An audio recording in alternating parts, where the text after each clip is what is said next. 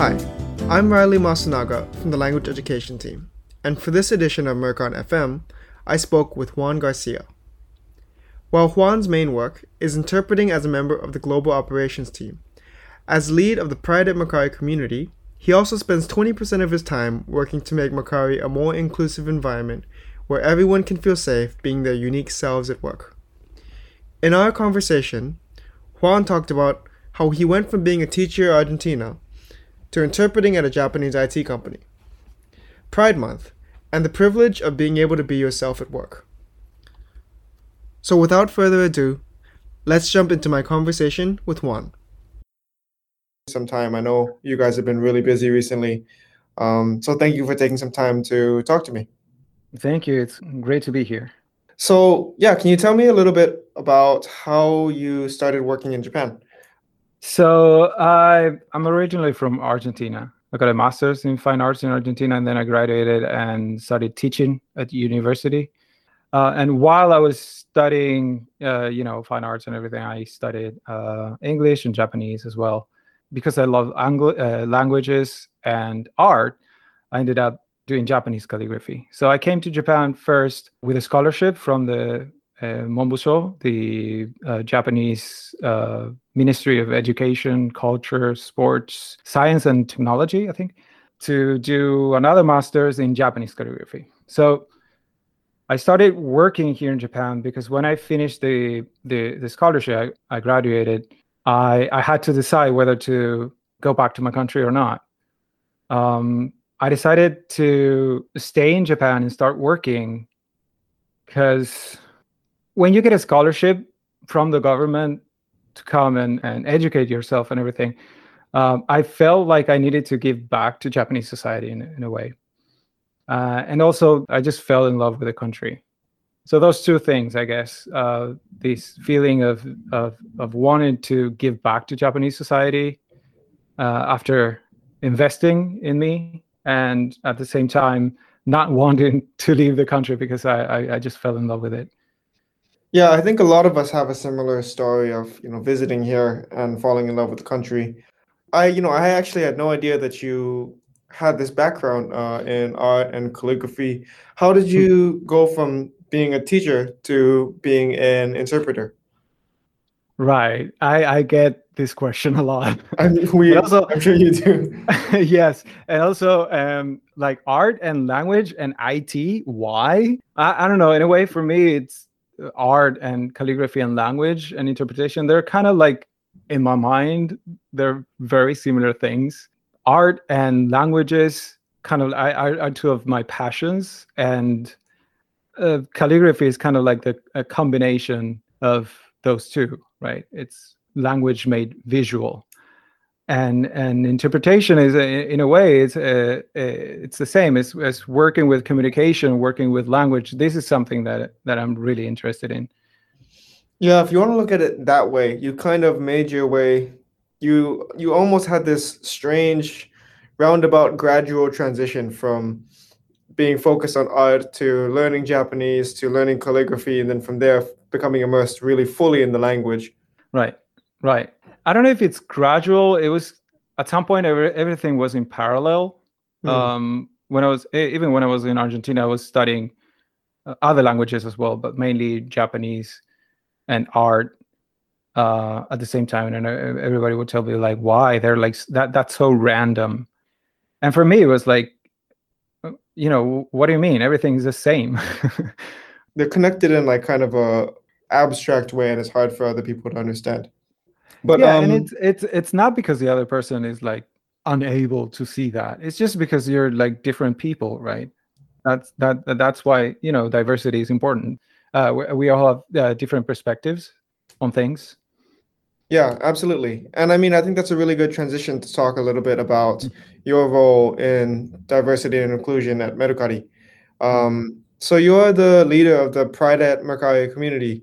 Can you tell people a little bit about what that is? Right. So the Pride at Mercari community is a community within the D&I team. It has three different communities: the Pride at Mercari community, the Women at Mercari community, and the Multicultural at Mercari community.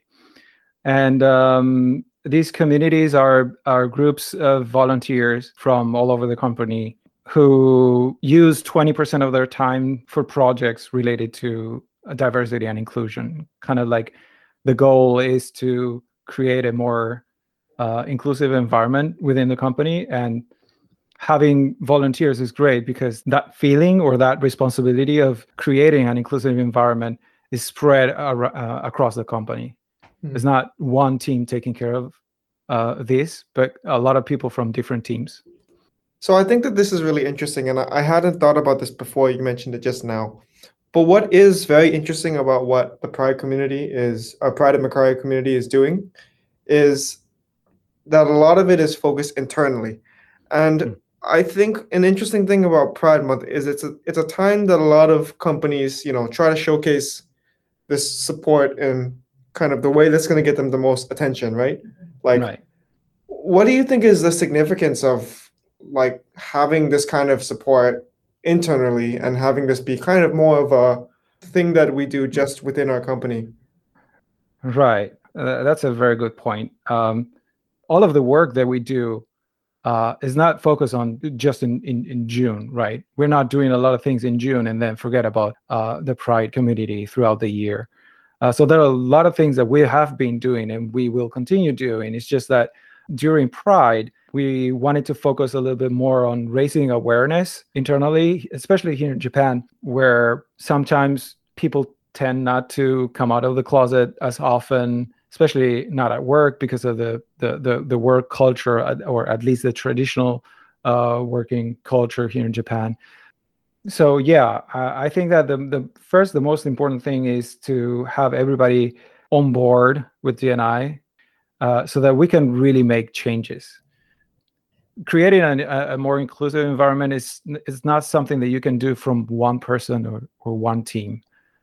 You need the whole company to be on board, and you need people from different teams kind of having this shared understanding of why this is important.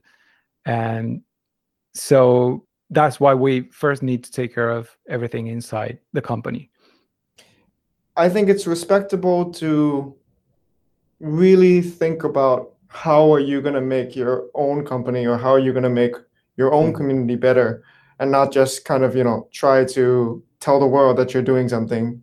Right. If you have a lot of money, you can sponsor a couple of Pride-related events and call yourself LGBT-friendly company. But are you really? If you check LinkedIn and Instagram, Mercari has changed their icons to rainbows right now. And so when I was proposing that, I actually thought about that. Like, I don't want this to come across as something that the company is trying to do just to get on the rainbow wave, and like everybody's doing a lot of rainbow stuff, so let's do that from a PR perspective. That's why I think our post actually mentions that.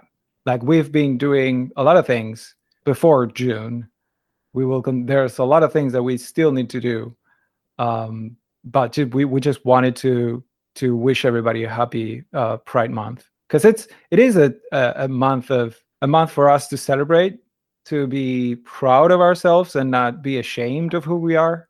It is kind of both, right?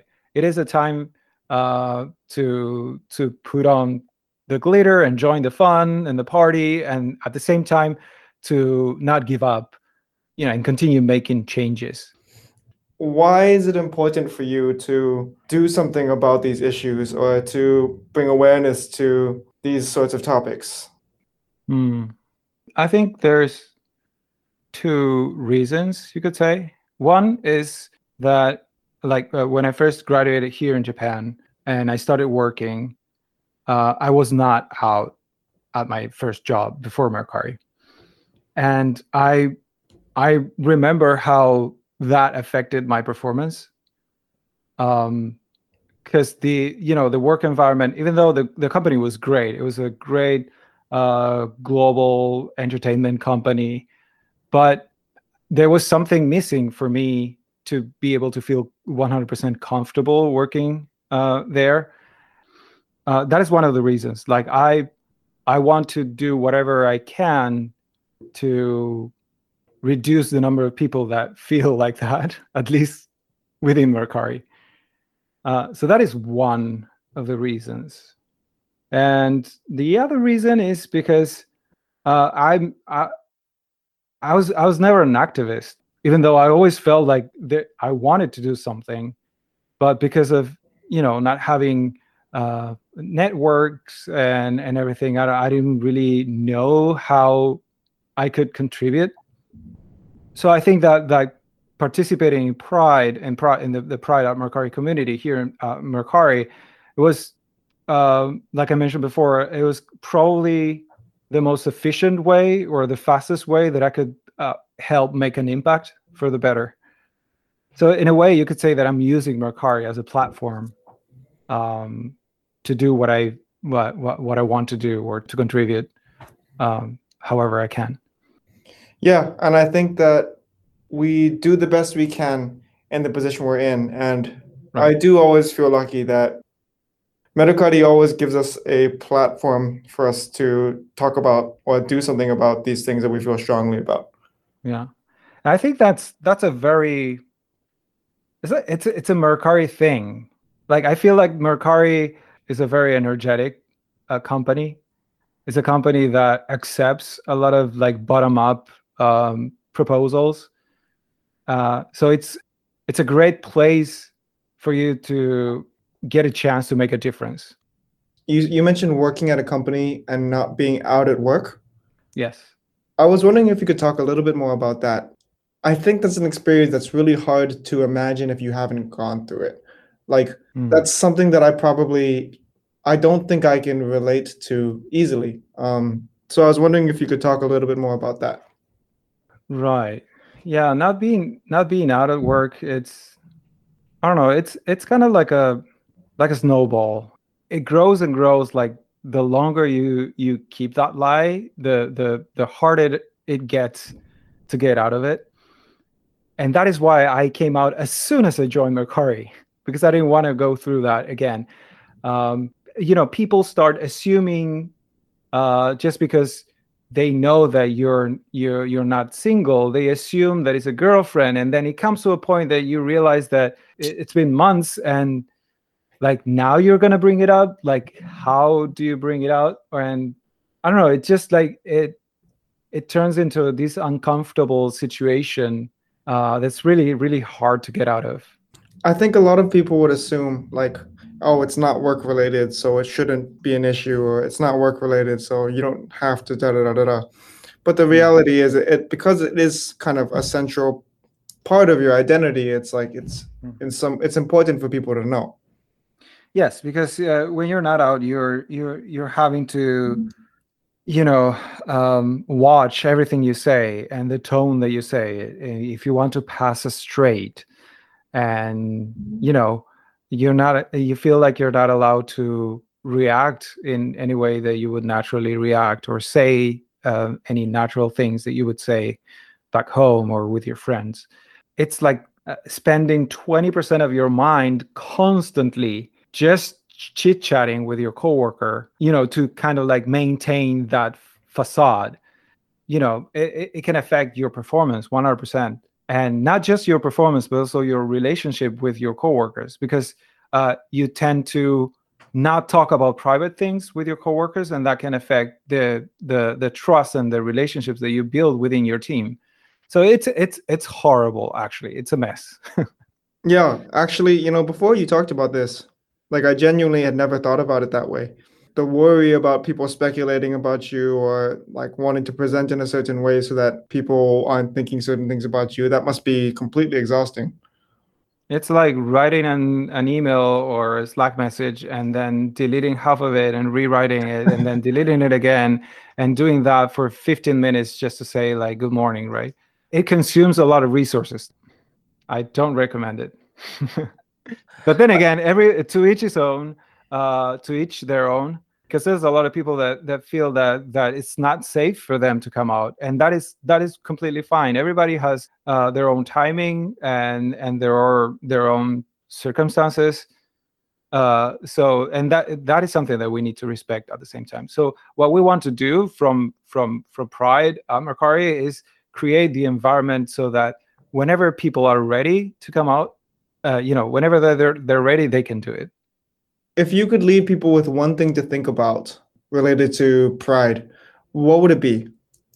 That's a very difficult. It's like asking me, what's the one dish that you want to eat for the rest of your life? Let me try to rephrase that a little bit. For people, especially people working in global business right now, for the month of June, you're going to see a lot of rainbow logos. You're going to see a lot of companies making PR releases about their Pride initiatives. Like, when people are seeing all of these things for Pride Month, what do you want them to keep in mind?